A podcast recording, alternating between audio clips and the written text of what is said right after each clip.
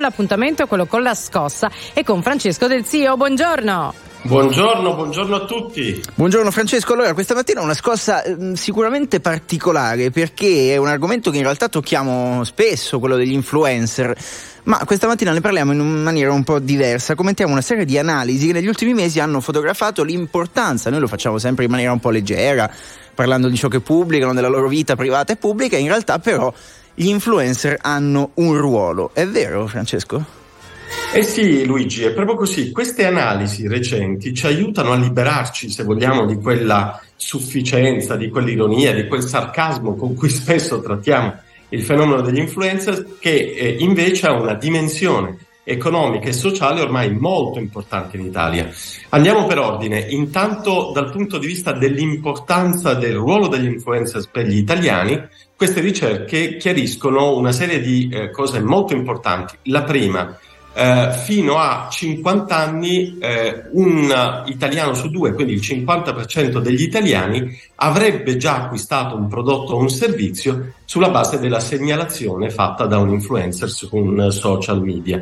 E quindi già questo è un dato molto molto rilevante, ma c'è di più gli influencer non sono visti solo come promotori di prodotti, sono visti in realtà anche eh, come maestri, tra virgolette, di stile di vita. Questo addirittura vale per il 60% degli italiani che dice di ispirarsi ad essi, naturalmente in settori specifici, per poter migliorare il proprio stile di vita. Eh, ancora circa il 60% degli italiani li considera anche dei divulgatori di informazioni utili. Ecco, questi numeri ci aiutano a capire come ormai il ruolo sociale, chiamiamolo così, degli influencers sia davvero molto impattante rispetto agli italiani. Mm, non c'è dubbio. Poi appunto ne parlavamo prima, questi, questi, soggetti economici, possiamo definirli così, perché sono all'interno di un mercato, ecco, possiamo provare ad approfondire questo tema, cioè quanto, quanti posti di lavoro ci sono di questo tipo, quanto vale il mercato degli influencer in Italia?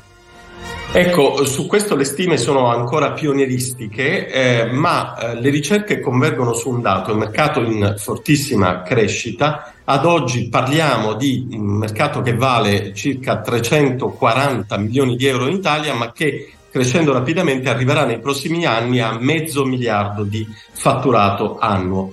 Addirittura sarebbero già generati dal mondo, dal fenomeno, dalle attività degli influencers qualcosa come 450.000 posti di lavoro, unendo chi svolge questa professione a tutte le figure professionali che li supportano. Quindi anche dal punto di vista dei numeri è un mercato molto importante e le aziende si sono accorti che probabilmente affidare il proprio prodotto, la propria immagine degli influencer porta evidentemente qualche cosa indietro. Ma noi italiani chi seguiamo? Lasciamo perdere il mondo Ferragni che è un po' per scontato.